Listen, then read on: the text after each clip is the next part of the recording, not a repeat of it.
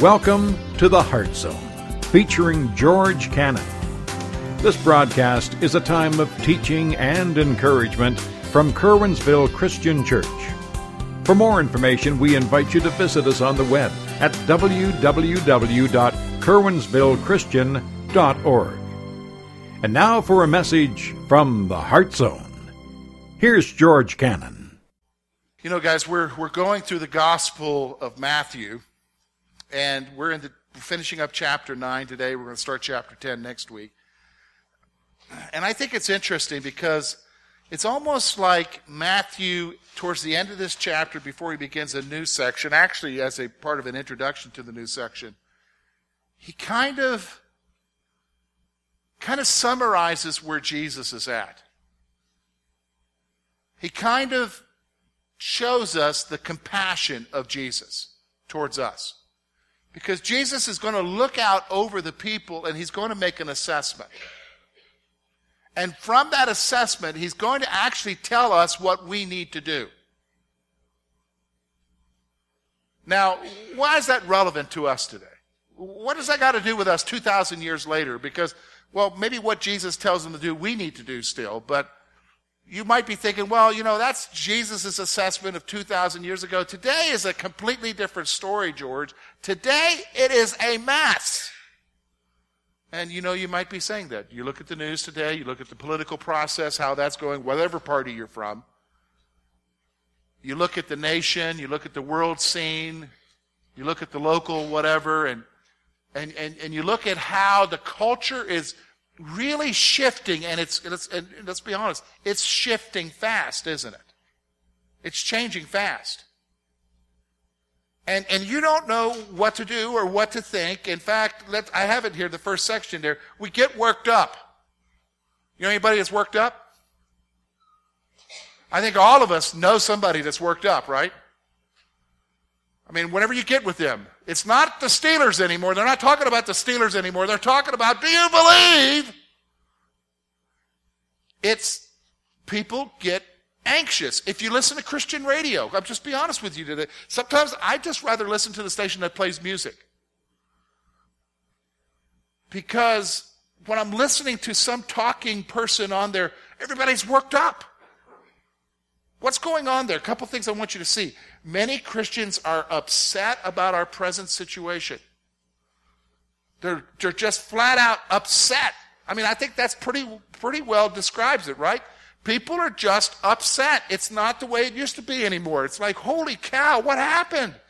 Did I just wake up into a nightmare? Can I go back to sleep and get up and life will be the same? And we're all worked up. We just want our world to be the same, and it's not. It's changing around us.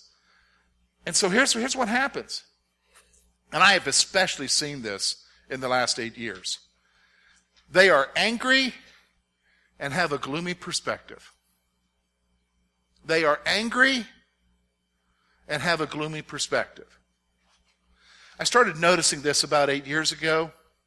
And, and, and if you're older here, I apologize. I'm not picking on you, but I've noticed it especially is true among those who are older. I started hearing the older people start saying things like this Jesus is coming back. This is the time. I've even heard people say this, and usually when they say this, they are not speaking because they are theologically informed. They're just speaking because they're reacting. They'll say, We're living in the tribulation. We're living in the tribulation. What do you think, Pastor? What do you think, George? We're living in the tribulation. Look at what's happening. And here's what I say to them Yeah, things are bad, but we're not in the tribulation. How do you know that? Well, the Bible says the tribulation begins with a peace treaty in Jerusalem, and that isn't even happening right now, so it ain't the tribulation. This is not it. What's going on is this. Why you think Jesus is getting ready is, is because things are happening and changing so fast and you're so upset because your world isn't the same or what you thought was not the same is no longer the same. So it must mean that Jesus is coming back. No. It's just that we're facing a different world now. In fact, uh, can I just stop for a moment because you say, oh, George, I don't know if I agree with you. You know what? I, I do travel a little bit. Can I tell you the only place in the world that thinks that it's the end and Jesus is coming back is America. Christians all over the world face difficult times every day. They're not saying that. They're looking for Jesus to come back, but they're not saying this is it. So we're all worked up.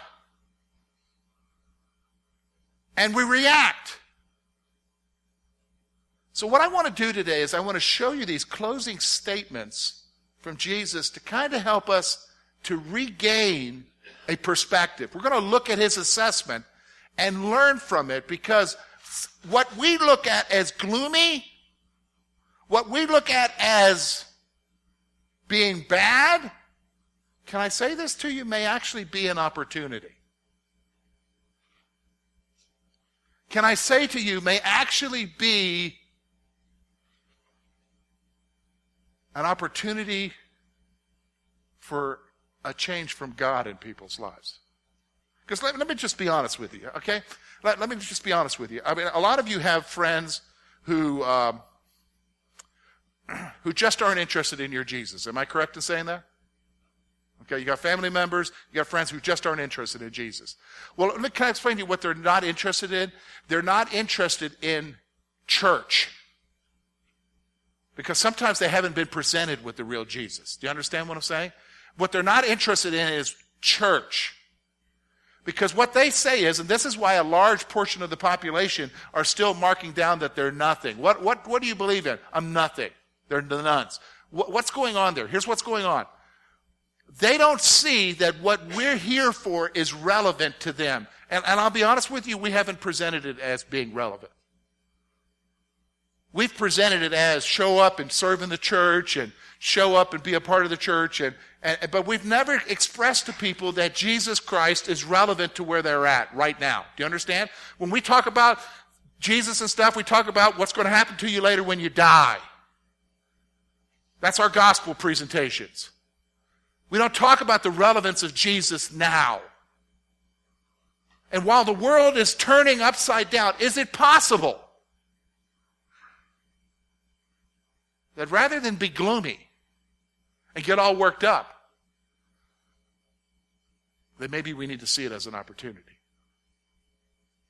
Because I'm going to be honest with you, folks, things have not changed since Jesus was here. How do you know that? Well, let's look at this passage together. Look with me Verse 35. We're just going to look at four verses today verses 35 through 38. Look at what Matthew writes. Then Jesus went about all the cities and the villages, teaching in their synagogues, preaching the gospel of the kingdom, healing every sickness and every disease among the people. But when he saw the multitudes, he was moved with compassion for them because they were weary and scattered, having a sh- having sh- like sheep having no shepherd. Then he said to his disciples, "The harvest is truly plentiful, but the laborers are few. Therefore pray the Lord of the harvest to send out laborers into his harvest. Here's what we're going to do, folks. We're going to take a look at these four verses. We're going to basically divide it up into two sections. We're going to see that Jesus is moved to compassion. We're going to see why that is. And let me just stop for a moment. As we see why Jesus is moved to compassion, I hope that it will stir something in you and I to move us to compassion. Because what we're moved to is anger. I'm just going to be honest with you. We're moved to anger. We're moved to reaction. We need to move to compassion. All right? we're, we're going to see that Jesus is moved to compassion. And then we're going to see what Jesus' solution is to the problem. He's going to make an assessment. We're going to see what Jesus' solution is. And hopefully we can embrace his solution. Okay? So let's look at what he does here. He, he, he, he makes, he's moved to compassion because he sees three things. Three things that he sees here. Look with me Verse 36. But when he saw the multitudes, he was moved with compassion for them because they were weary and scattered and like sheep having no shepherd. Okay, three things I want you to see here about why he was moved to compassion. Jesus sees that, they, that we are weary and harassed by life. Jesus sees that we are weary and harassed by life. Let me just stop for a moment.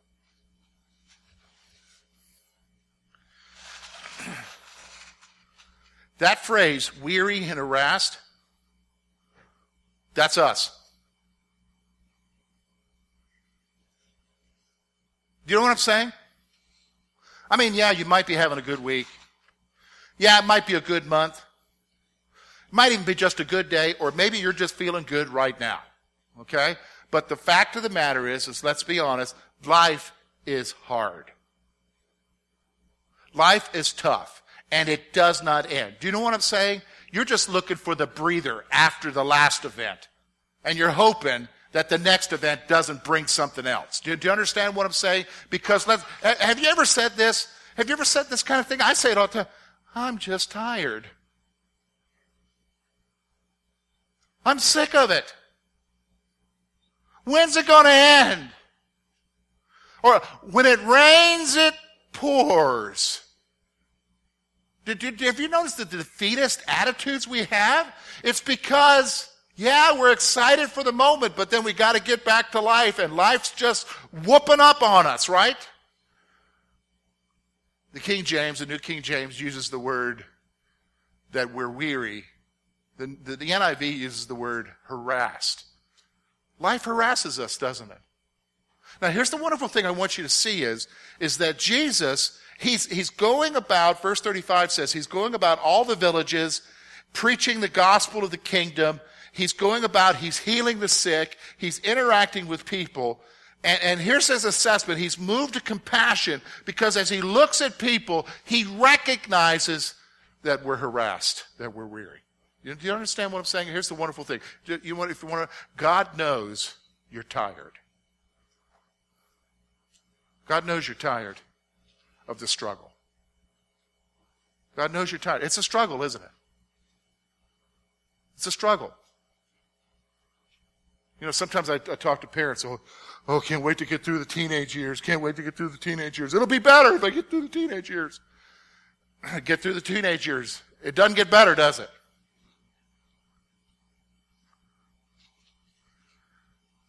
It doesn't get better. This is the world we live in. Jesus acknowledges, is a move to compassion for you and I because he sees that we're weary and harassed by life. Here's the second thing I want you to see. He sees. He sees that we're scattered and helpless. He's using the illustration of sheep here.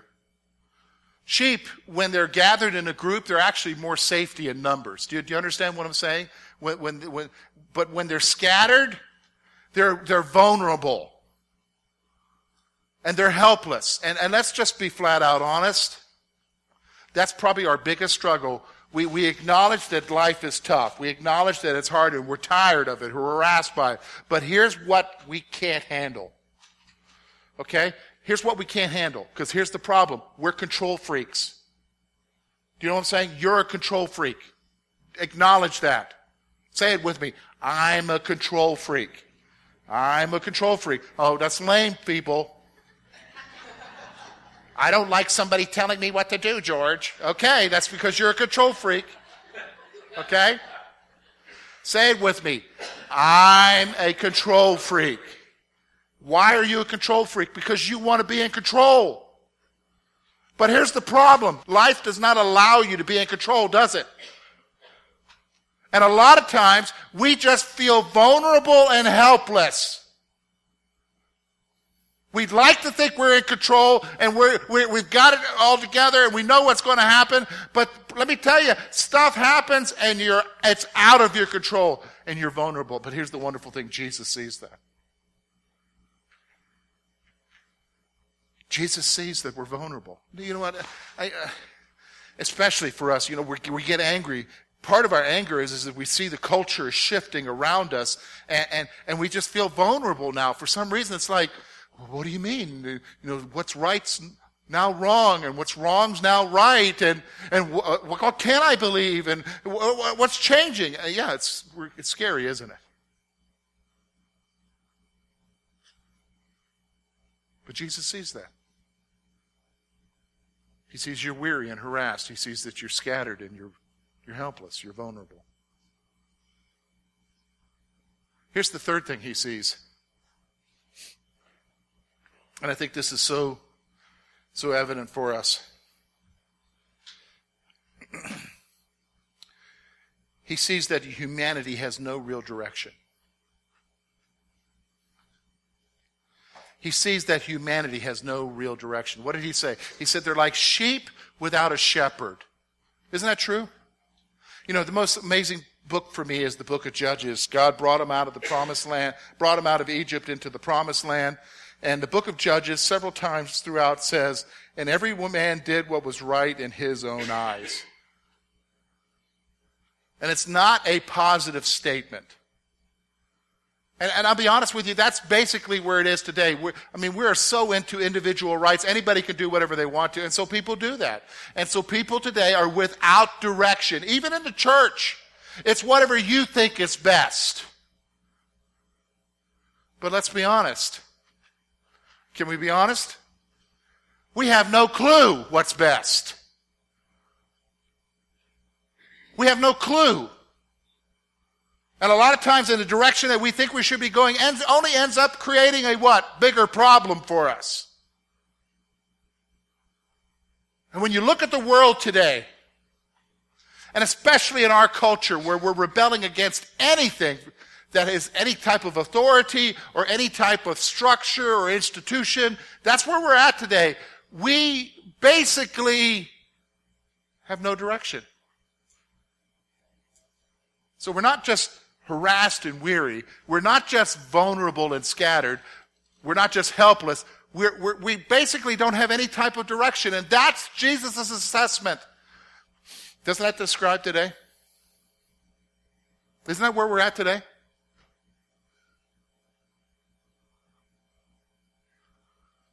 So I'm reading this and I'm thinking, okay, you got my attention, Jesus. Because that's where we're at. That's where I'm at. What's your solution? Because isn't that why we're here? Isn't that why we, we, we go to God and we want from God a solution, right? Don't we want a solution? What's the solution, Jesus? Take up arms, be upset. No, that's not his solution. That's what we're doing, though. Here's what his solution is it'll blow your mind. I, I had to read it a couple of times, like, are you kidding me? But then when you realize what he's saying, you realize what he's talking about. What we look at as a gloomy, terrible situation, Jesus has a different perspective on. So I want you to notice his solution. Look with me at verse 37 and 38. Then he said to his disciples, The harvest truly is plentiful, but the laborers are few. Therefore, pray the Lord of the harvest to send out laborers into his harvest. What? Wait, wait, wait a minute, Jesus. People, people are harassed. People are weary. People are helpless. They're vulnerable. They're scattered. They're, they don't have any direction. And what? We need a solution. Here's God's solution. First thing I want you to see Jesus calls his disciples to recognize the opportunity.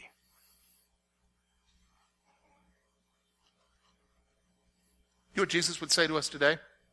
He was looking out at America and the chaos that's happening in, you know, and the different, he would look and say, wow, things are ready. Things are ready. What an opportunity!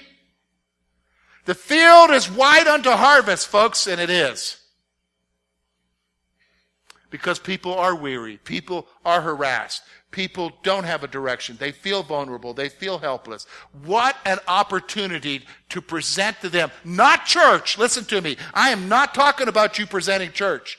I am talking about you presenting who? Jesus. Wait a minute. What do you mean you're not presenting church, George? Isn't that important? Yeah, it's important, but even far more important than that is Jesus, right? Here, I'll give you an example of why I'm saying that. Some of you have been around church a long time. You know, I've been a believer 30 years. Some of you have been around longer than that, okay? And sometimes you were in church, and church wasn't a good place to be. Do you remember those times when church wasn't a good place to be? And, and, and church, you almost had to have somebody drag you to church because it was not a wonderful experience. You ever been in a church like that? I've been in a church like that. You've been in a church like that. Listen to me. What kept you going? Not to church, but what kept you going in life? I'm going to tell you what kept you going in life. It wasn't church. It was somebody else. Who was it? Jesus. See, because something kept you from giving up. And some people have given up on church because of the negative things about church, right? But what keeps people going is because of the relationship that they have with Jesus. See, that's the hope. The hope isn't church. Because church, let's be honest with you, has got problems. And the biggest problem in church is people. Do you understand what I'm saying? People are a problem. But God's not a problem. Jesus is not a problem. He's the answer. And so he's calling us to recognize, do not get all whacked out, do not get all upset, because all of a sudden the culture has changed. You need to look at it as what? Opportunity. What kind of opportunity are you talking about, George? I'll tell you exactly what kind of opportunity I'm telling you about because we live in a culture today where basically you can do whatever you want to do and it's okay. Is that not true? You can pursue whatever you want to pursue. You have freedom, right? Now here's the problem. Nobody's told anybody that, okay, you can do whatever you want to do, but if you do that, it might destroy you. And so what we have is, is a landscape of bodies around us. The wreckage of human life around us. Because as people, people begin to exercise their freedom to do whatever they want to do, they are literally destroying their lives and their families. Is that not what we're watching?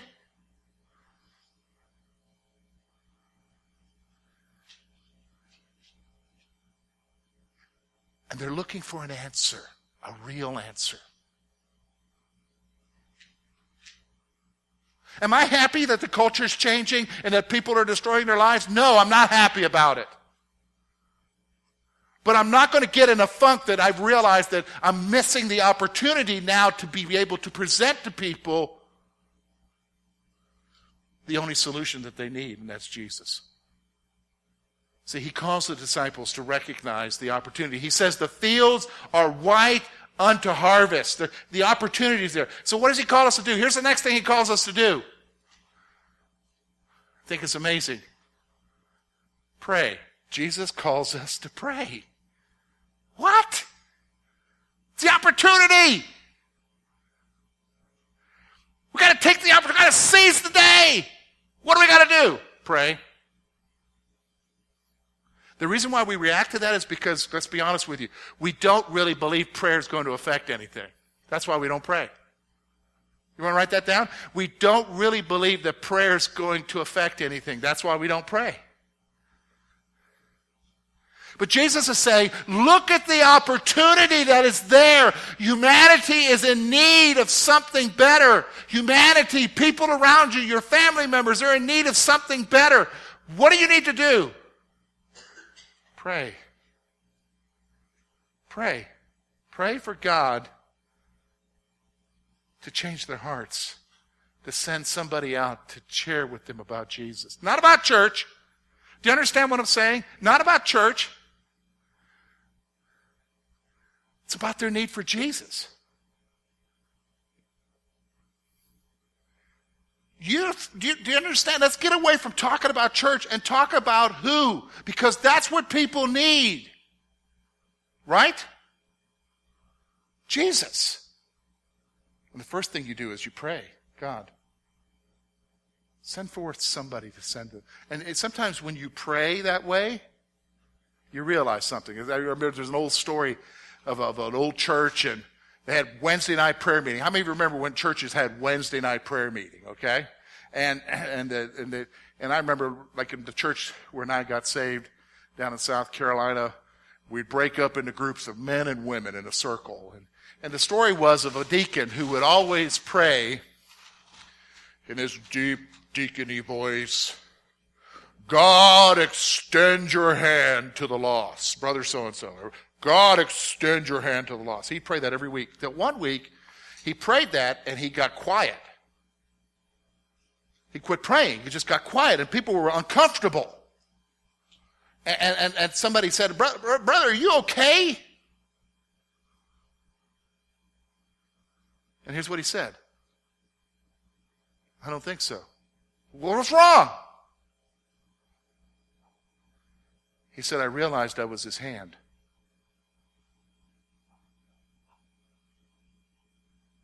You're the hand. You're the laborer. Do you understand what I'm saying? You're the person that needs to share. So you pray. You pray for, for, for people to be reached. You pray for people to be reached. And here's the thing. We're to pray. We are to pray for people to bring hope to humanity. That's what we're praying for. God, we need people, you to raise up within our church. We need you to raise up within the Christian community in a culture that is, that is imploding on itself, that in a culture that is destroying itself. God, we need you to work in our hearts so that we can share hope for other people. That's what's missing. Do you understand what I'm saying? When I listen to Christian radio and I listen to people getting all whacked out about what's going on in the culture and stuff, here's what's missing from the message. Hope. There's no more messages of hope. Because we have the greatest hope, right? What is the greatest hope? It's not church folk. What is the greatest hope? Jesus. Do you believe that? Boy, that was pretty lame.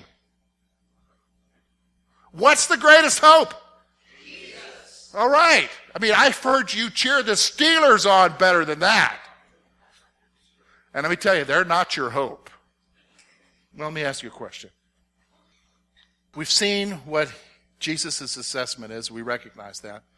We've seen his solution. We understand that. Maybe you're struggling with implementing that, but here's what I want you to see.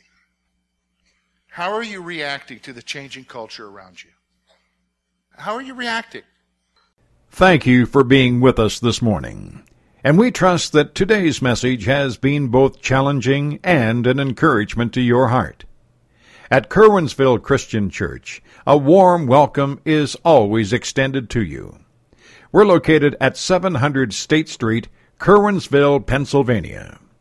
For more information about our ministry, please visit us on the web at www.curwensvillechristian.org.